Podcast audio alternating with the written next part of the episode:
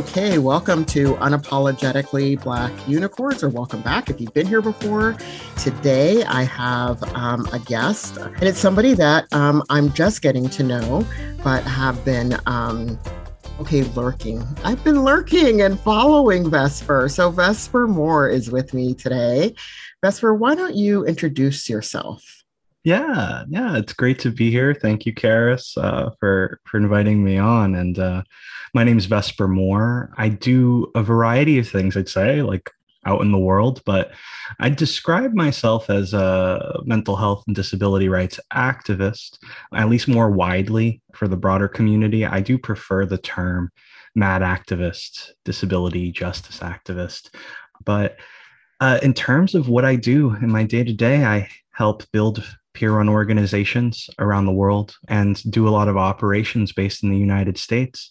An organization called the Kiva Centers. I oversee another organization doing fabulous work called Madness Network News, publishing and speaking to the voices of mad folk more widely, and not just the whitewashed mad folk we've come to know, but uh, the black and brown mad folk, right? Largely that aren't often highlighted. So, with that, resurgence with that work. I think uh, Mad Liberation, which, you know, I know we're going to be talking more about Mad Liberation, is really at the center of what I do. Wow. So maybe we should back up a little bit because sometimes we're using terminology that either may not people may not have heard before. I have a wide variety of listeners and or they're defining it one way, but let's talk about how you would define sort of mad, madness, mad liberate, like the whole nine yards. So when we use the word mad, what does that mean? So this this definition aligns very nicely with the definition of neuroqueerness, which I can talk about that too a little bit, and uh, neurodiversity and being neurodivergent. But the idea of MAD is meant to subvert and defy our ideas of what is uh, societally accepted as convention uh, and simultaneously subvert and defy our ideas of sanity. What is sane, right? So, MAD can be used as a socio political identity in that way. Very similarly to queerness, very similarly to a variety of terms that uh, communities reclaim. Wow, I love the this idea, yes, of reclaiming. So how did you get into that? And how did you find folks and connect to folks? Or were you already connected and you all kind of rose up? Like what what is that all because you're also young. Yeah yeah. So yeah i'm a youngin.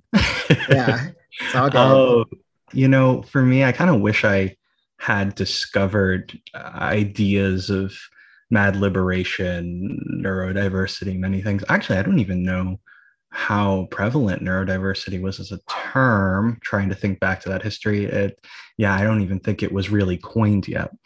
But I was institutionalized on and off for four years. And that experience was one really harmful, but also really eye opening.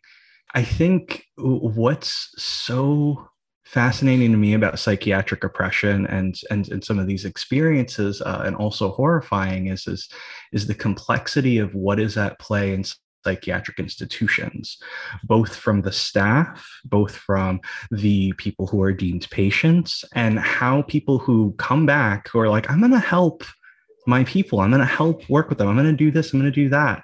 End up policing their own communities and hurting their own communities in many different ways.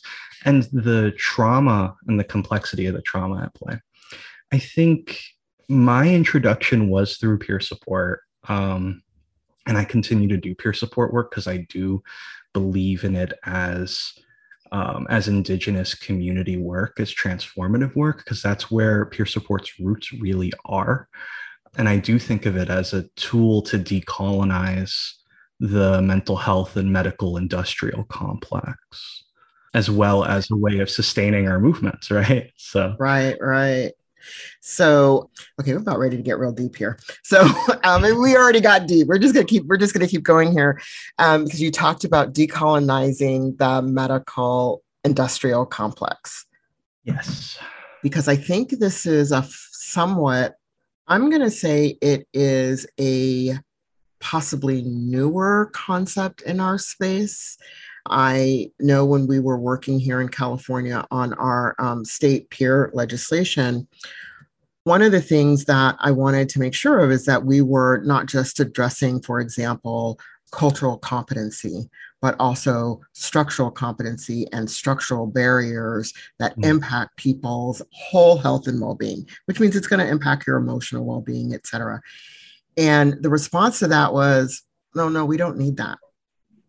We don't, we don't need to, we don't need to, we don't need structural competency. And I'm like, yeah, we do. Yeah. Um, so I'm just trying to kind of like when we talk about decolonizing, first of all, again, we're going to break it down a little bit. What are we decolonizing? What's being decolonized? Right. Yeah. So we are working away from the ideas that are the contingency of the value of our body and minds are one contingent on what we produce and secondly, the fact that we weren't meant to work and live the way that we live, that nature, us being nature and living in nature, regardless of if you live in a city, a suburban area, uh, many different areas, right? We are interacting with nature, and there's so much happening that's that's corrupted the nature in ourselves and the ways in which we live. And often the way that we address that is through a deficit model. And that deficit model often puts the onus and the blame back on the individual. It takes us away from collectivism, uh, which is a feminist idea, which is a an idea that that is founded in indigenous rights. When we talk about restorative justice and a lot of these ideas of restoration and working together, mm-hmm. and it puts it back on the individual as the responsibility to recover recovery which is why i think we have challenge a challenge sometimes with that idea of mm. recovery as it relates to a lot of folks but then i also think you know people have the right to claim whether or not that term recovery is liberatory to them i'm not here to police that further but getting back to decolonization it is deconstructing those ideas. And I think, you know, indigenous folk like myself and many other folk, we use that term decolonize, and it's really meant for us. I mean, a lot of people use the term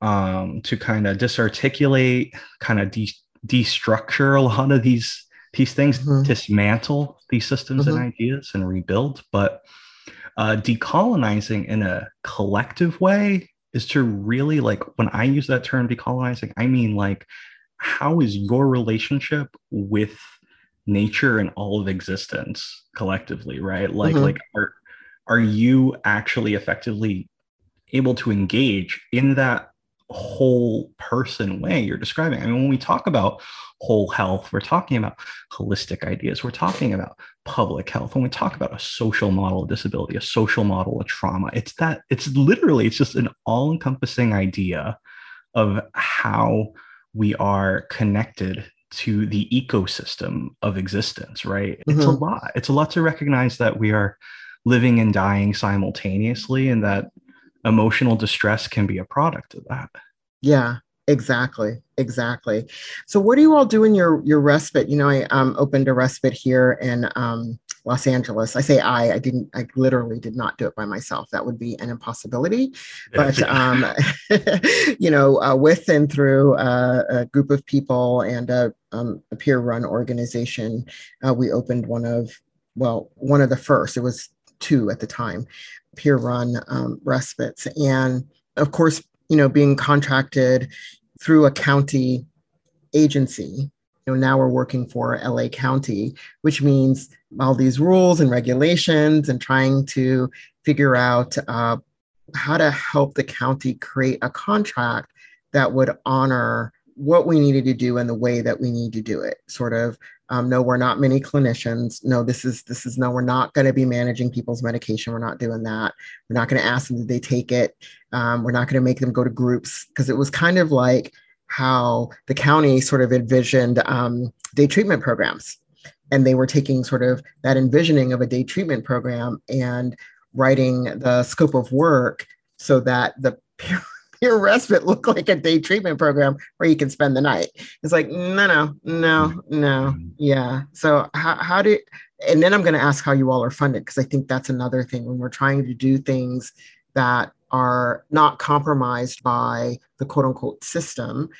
It's really difficult because you have to find different kind of funding sometimes to do that. All right, let's go. So, yeah, there's so much to that. So, first, I want to say, don't accept contract dollars that don't serve you. yeah. I I like to think about in my own life, right? Like like I'm not going to work on if a relationship is toxic or harmful, I'm not going to bring that in to to myself or my community or or, or in those spaces and if if a contract is written in a, in a way that is reflective of policing and when i talk about policing i don't mean just law enforcement i mean every type of policing right? You don't have to take that into your organization. If you want to try to have i mean i've, I've seen people attempt it you know like i've i've certainly you know are like oh well maybe maybe you can bring in clinical consultants maybe you can do the work this way and you always try to think about how that can be done. And that's certainly to say that yes, it is possible to have clinical consultants and be a peer run organization and do the work in a way that is with integrity, um, care, and connection. But at the same time, you know, it's it's a careful consideration. So we started off with funding from the Executive Office of Health and Human Services uh, through the Commonwealth of Massachusetts. That went to the Department of Mental Health, really supporting us with building the initiative, building the work. Uh, it was very collaborative from the beginning of like, although this contract that was proposed was for a clinical respite, it's being awarded to a peer run organization. So, mm-hmm what are we willing to do? What really works in, in, in our space you know in the ways in which we operate? And a big part of that was was that we weren't going to refer to the people coming in as referrals right? We were going mm-hmm. to to say you know someone can recommend that person and they can be recommended by anyone anywhere and they can recommend themselves. So that was an important structural piece first was mm-hmm. not to police how the people come in.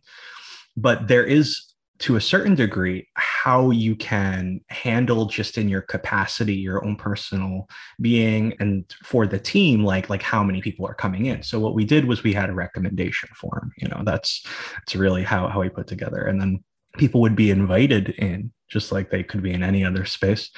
And then we've really operated under the culture of people can check in to the respite and then they check out and they're guests right? Yeah. and we fostered that culture in a house. We actually started in a hotel on the fifth mm. floor of a mm. hotel because we weren't sure if we were going to sustain the funding and then we did and then we got a house so we're in a six room house, three bathrooms. It's actually a three floor house um, that we've worked very hard to make accessible in so many yeah. different ways. And it's, it's a beautiful environment. And then on top of that, we've also been doing mobile peer respite. And uh, we've. Okay, whoa.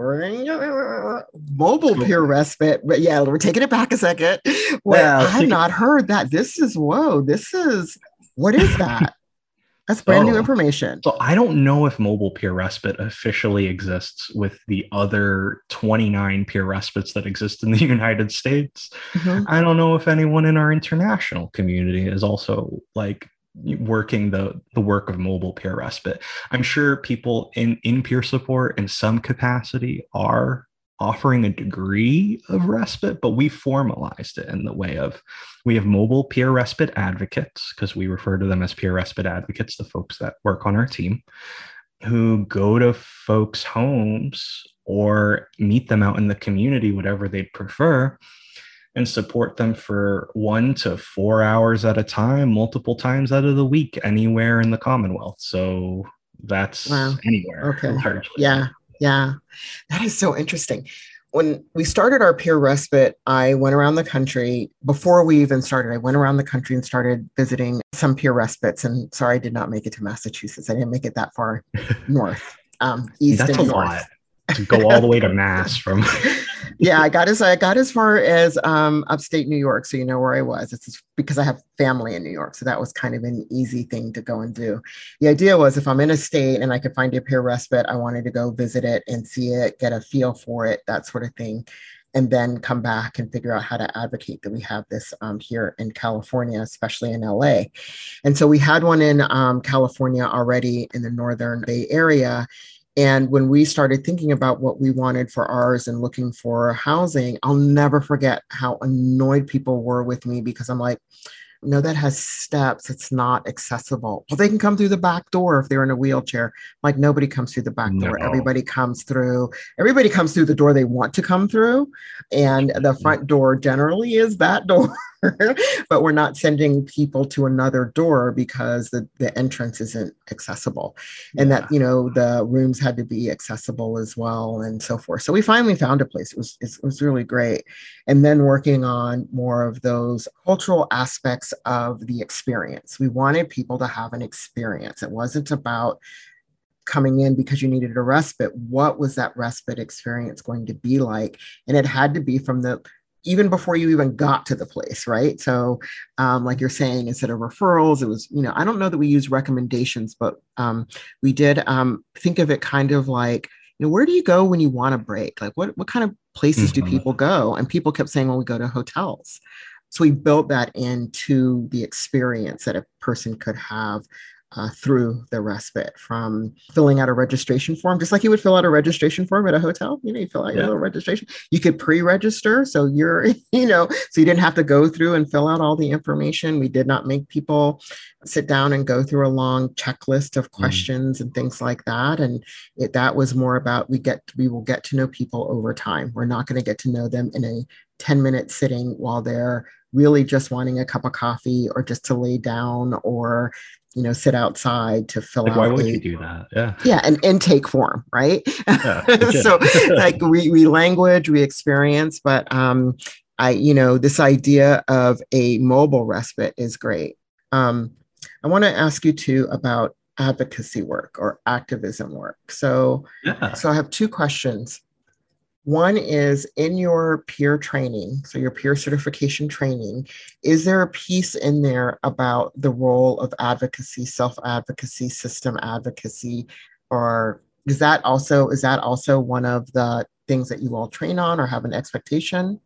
So like for the for the state training, we actually have three uh, core principles, which are peer support, being a change agent, an agent of change, which encompasses advocacy, and then the other one is in but not of the system. So straight up, when you take it, everything that's built, all 30 something modules are built around those three core principles Mm, just to start up. And then our code of ethics, you know, we start with self determination. And then, like, our code of ethic number six is like, we will not abide by or condone or facilitate any form of discrimination. Any form of discrimination at all. And you won't condone it, right? Which means you won't be Mhm. present for it. Like, it's a violation of your code of ethics to actually be present for it, right? wow. and we and you know it's you i use that term violation code of ethics all of those things but those are really the commonwealth terms those are those are what often certification bodies use Yeah.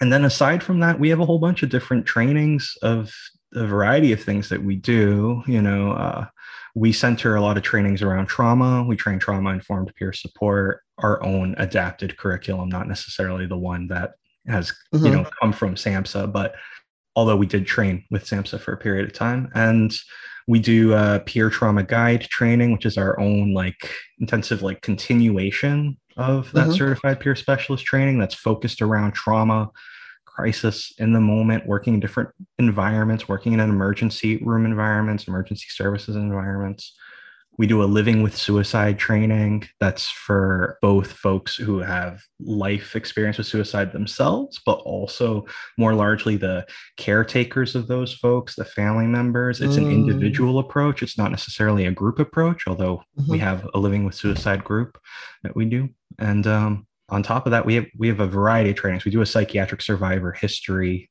uh, training as well, and Oh, we have wow. modules on that also. Yeah. Oh wow, that's really interesting. I, and do you ever do those um, any of that virtually, or is that all? Here I am trying to sign up for one of your trainings. I'm totally being. it's all about me in the moment. But yeah, but I, you know, for um, other people who are like, "Wow, I wish I could do that," but I live here. I don't live there. How much of this is virtual, and how much of it is in person, and particularly for folks um, in your state? So we've we do a combination. It's it's virtual and in person. Most trainings have been virtual, and we're gonna kind of keep it that way because we've really built an online community. And not even just folks like outside of the state, but even within the state. You know, I got a call from someone the other day that was just like, you know, I was just answering the call at one of the centers mm-hmm. and um they were like, they're like, I want to let you know how much I appreciate Kiva for like everything you do. And I, he said like like I am homebound. Like I can't leave. I'm a disabled person and all of my services have forgotten about me and they've reopened in person and y'all have just continued to offer more. And you know for mm. me that i was like that's the root of it. Like if anything you know going and going hybrid isn't just about meeting those service numbers. It shouldn't be about those service numbers. That's that's exactly what the medical industrial complex's ideas are selling right? It's about people like him people like us disabled yeah. folk more largely. Like how the hell did everyone just forget about us you know amazing right? And covid it's like oh wow i can't do that suddenly the world opens up and i keep telling people welcome to my world. This is not new. Welcome to my mm-hmm. world. This idea of you know remote working or rescheduling how your day is thinking about the imp- importance of uh, connecting to other human beings. Like all of this was as soon as they started talking about social distancing I was saying, no, we're going to have to reframe that. It's not about distancing from people socially. Um, it is about, yes, we cannot be physically close to people, and we can be very socially close to people in lots of different mm. ways. So let's get creative about it in safe ways because isolation, no bueno for the most part. There are times when isolation is exactly what I need. It is so healthy for me, but uh, all the time, no, not all the time it's the same reason why we shouldn't have disabled folk go through the back door. That's the idea. It's like it's like oh, it, it's all right as long as the non-disabled people are okay yeah. we can forget about them. I mean, I, I'm thinking about the Center of Disease Control's director, like midst of the pandemic, like as long as you're not chronically ill or just yeah.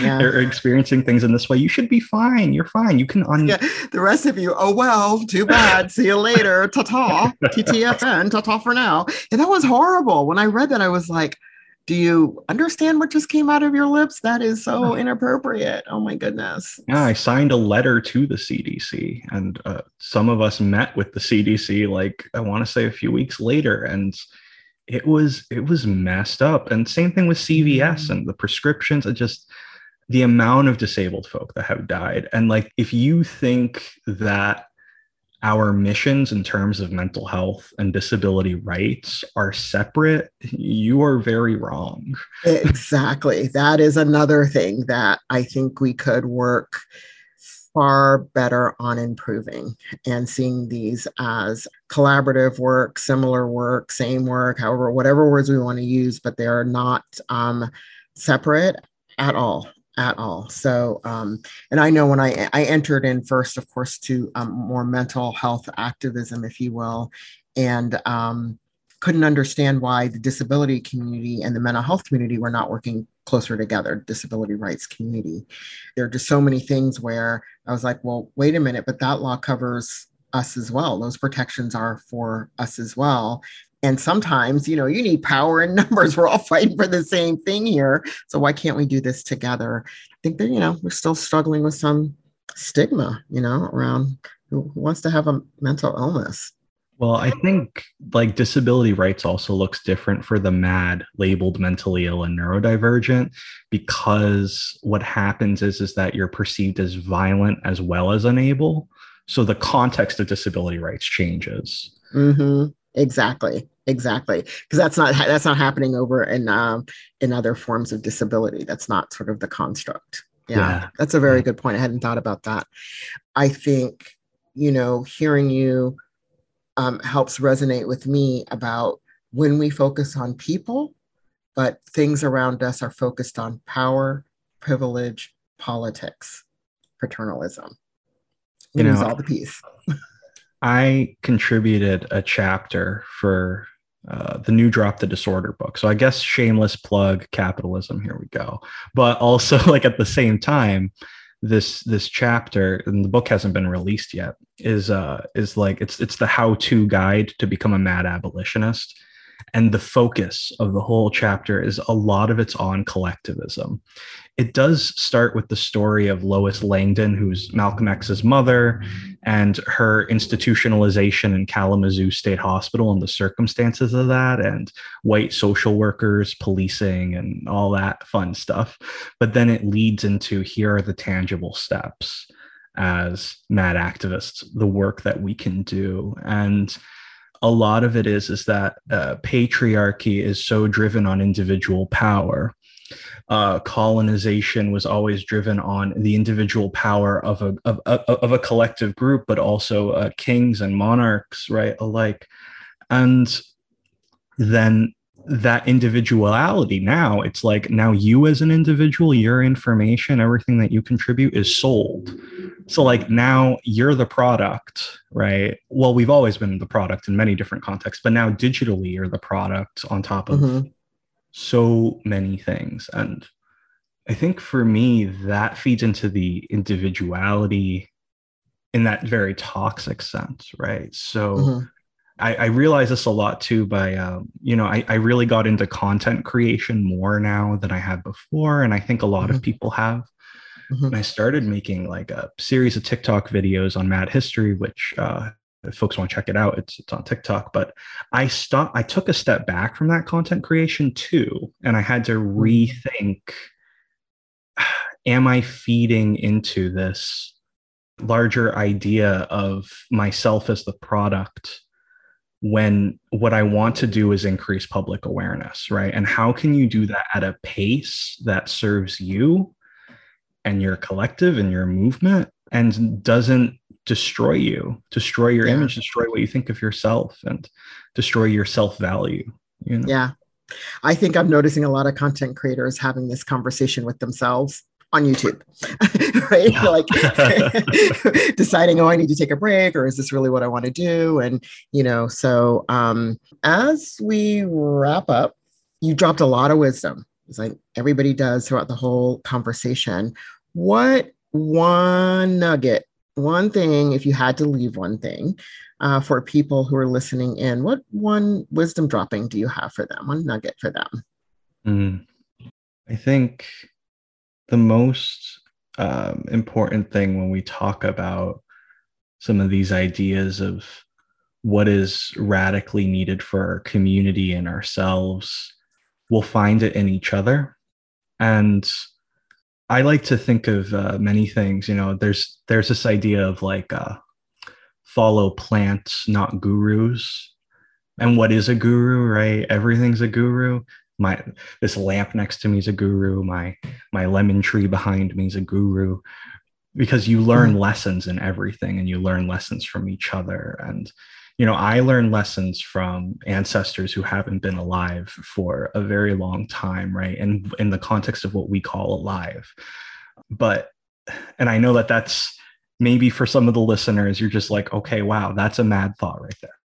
but um, what, what, what I'm trying to say in that is is that is that we have lessons in each other and we can value and appreciate that. You can set boundaries and there's so much in community care and accountability efforts and what we do uh, with each other as a collective that I think um, is so important when we think about dismantling a lot of these ideas, but also building communities of healing independent of those systems these ideologies and to not give up on that right it actually it takes a discipline of hope i'm going to quote Mariame Kaba, uh, a discipline of hope to really uh, push through a lot of these things. So, so, so you actually have to have hope, whether you don't like that term hope or not, or you don't feel it's liberatory, you don't feel like it aligns. You don't have to take it, but however you think of that concept, it takes that hope in the face of the horrifying